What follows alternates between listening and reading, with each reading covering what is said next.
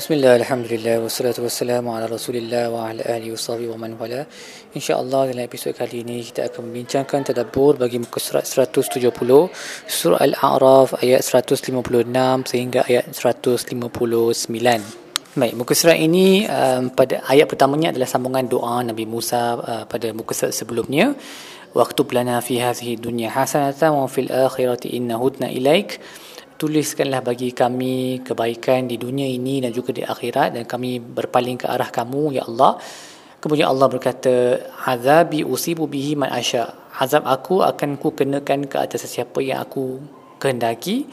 Manakala warahmati wasi'at kulla syai'in rahmat aku luas uh, meliputi segala sesuatu فسأكتبها للذين يتقون ويؤتون الزكاة والذين هم بآياتنا يؤمنون dan aku akan tuliskan rahmat tersebut bagi mereka yang bertakwa mereka yang mengeluarkan zakat dan mereka yang beriman dengan ayat-ayat aku jadi Imam Al-Baghawi berkata um, frasa wa rahmati wasi'at kulla syai'in rahmat aku um, meliputi segala sesuatu uh, maksudnya adalah di dunia ini rahmat Allah meliputi yang baik dan yang tak baik, orang yang baik dan orang yang tak baik, yang muslim yang kafir. Tetapi pada hari kiamat ia hanya khas bagi orang yang bertakwa.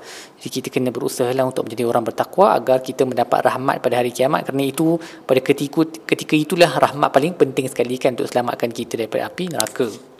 Kemudian um, antara ciri mereka yang menerima uh, rahmat tu yang disebut tadi mereka yang bertakwa yang mengeluarkan zakat yang wallazina hum bi ayatina yu'minun mereka beriman dengan ayat-ayat aku.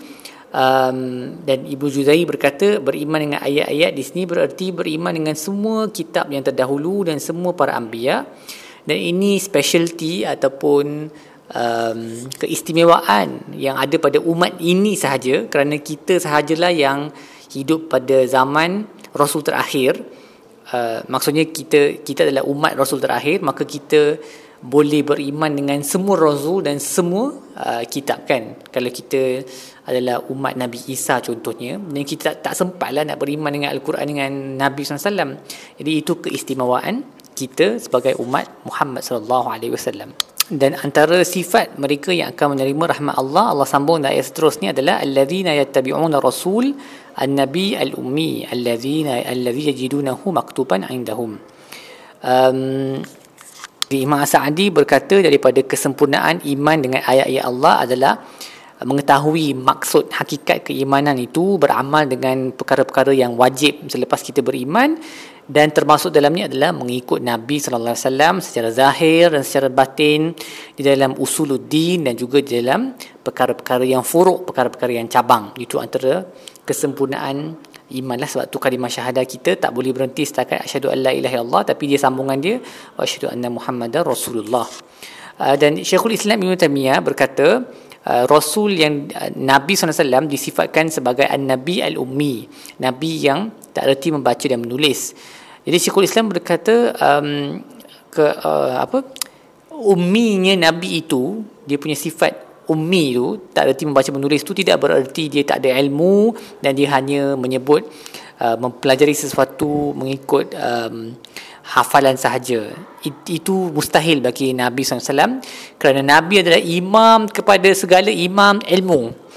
Uh, tetapi yang di, yang dimasukkan dengan ummi di sini adalah Nabi tidak reti menulis uh, dan membaca apa yang tertulis. Itu maksud dia. Dia bukan dia tak ada kaitan dengan sifat Nabi yang tiada ilmu. Ada dia punya hikmah-hikmah dia yang uh, di dihuraikan oleh uh, para ulama. Contohnya dengan uh, ketiadaan ilmu tu ketiadaan kebolehan untuk membaca tulisan ataupun menulis dia uh, mengurangkan kebarangkalian untuk orang lain menuduh Nabi SAW telah uh, mempelajari kitab-kitab terdahulu dan mendakwa diri dia Nabi. So tuduhan tu dah tak boleh berdiri sebab Nabi tak reti membaca dan menulis. Tetapi guru Nabi adalah Allah maka Nabi adalah manusia yang paling berilmu sekali. Walaupun mungkin Nabi tak ada ilmu sains ke ilmu falak secara terperinci ke tapi Nabi mempunyai ilmu tauhid dan syariah yang paling sempurna sekali dan itulah yang terpenting sekali kan untuk kesejahteraan di dunia dan di akhirat kemudian um, Allah mensifatkan Nabi SAW sebagai Rasul yang uh, meringankan beban yang telah diletakkan ke atas Banu Israel. So Banu Israel telah uh, Allah telah mem, uh, mensyariatkan mensyariatkan ke atas mereka hukum hakam yang berat kerana sifat mereka yang suka bergaduh uh, apa um, mengingkari perintah Allah.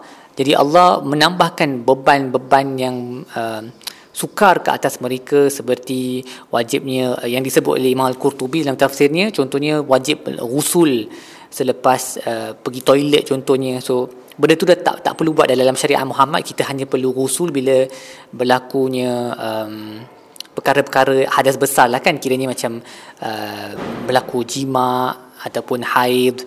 So tapi dalam syariat mereka dulu uh, kalau pergi um, toilet pergi kencing pun dia kena um, buat usul dah Uh, dan juga kan ada setengah haiwan ternakan yang telah diharamkan bagi mereka dan tidak boleh berduduk dengan oh, perempuan wanita yang haid. Jadi semua tu telah um, diangkat dengan syariat kita boleh uh, tak perlu rusul bila pergi toilet untuk hadas kecil, boleh sembelih mana-mana haiwan uh, ternakan dan makan, boleh duduk bersama dengan wanita haid dan makan bersama mereka. So ini antara contoh-contoh um, keringanan yang telah dibawa oleh Nabi wasallam uh, dengan syariat Al-Quran. Sebab itu Allah berkata fallazina amanu bihi wa azzaruhu wa nasaruhu wa tabu'un nur allazi unzila ma'hu ulaika hum muflihun maka sesiapa yang beriman dengannya membantunya terhadap musuh-musuhnya dan mengikut nur yang telah diturunkan kepadanya iaitu Al-Quran maka mereka inilah orang yang berjaya. Ini adalah satu galakan kepada Banu Israel untuk beriman dengan Nabi SAW. Lagipun Allah berkata Nabi ni allazi yajidunahu maktuban indahum. Mereka dah tahu dah sifat-sifat Nabi ni telah pun tertulis dalam kitab-kitab mereka. Jadi sepatutnya mereka recognize, mereka kenal Nabi ni dan memang Allah sebutkan benda ni dalam beberapa tempat dalam Al-Quran ya'rifunahu kama ya'rifuna abna'ahum. Mereka kenal dia seperti mereka kenal anak sendiri tapi kebanyakan mereka adalah bungkak dan pada ayat akhir sekali Allah menyebut wa min qaumi Musa ummatu yahduna bil haqqi wa bihi ya'dilun dan dari kalangan kaum Musa adalah ada umat yang uh, yang mengikut uh, petunjuk kebenaran. Dan Imam Sa'di berkata Allah mendatangkan ayat ni kerana sebelum ayat-ayat sebelumnya penuh dengan uh, teguran ataupun amaran dan celaan Allah terhadap Banu Israel yang ingkar kepada um, perintahnya untuk mengikut Nabi Muhammad SAW. Jadi untuk mengelakkan salah faham uh, mana-mana orang bahawa keseluruhan Banu Israel memang macam tu, jadi Allah datangkan ayat itu berkata, uh, ada segelintir di kalangan mereka yang baik sebenarnya yang mengikut hidayah apabila hidayah itu sampai kepada mereka. Jadi memang kaedah Al-Qurannya bila Allah mencela satu kumpulan, Allah akan datangkan pengecualian supaya kita tak berfikir bahawa kumpulan itu semua mereka adalah jahat. Baik, apa kita belajar dalam buku surat ini? Yang pertama, ingatlah bahawa um, takwa kepada Allah uh, mengeluarkan zakat adalah antara con- sabab untuk datangnya rahmat seperti yang disebut dalam ayat sa'aktubu halil ladzina yattaqun wa yu'tuna zakah. Kemudian um, ingatlah apa-apa yang Allah telah halalkan bagi kita adalah benda yang baik dan sesuai untuk kita.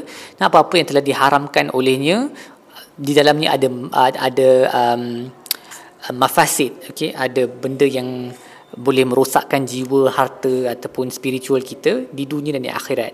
Sebab tu Allah menyebut wa yuhillu lahumut tayyibat wa yuharrimu alaihimul wa yuharrimu alaihimul khaba'is. Dia menghalalkan bagi kamu perkara-perkara yang baik dan mengharamkan ke atas kamu benda-benda yang tak baik.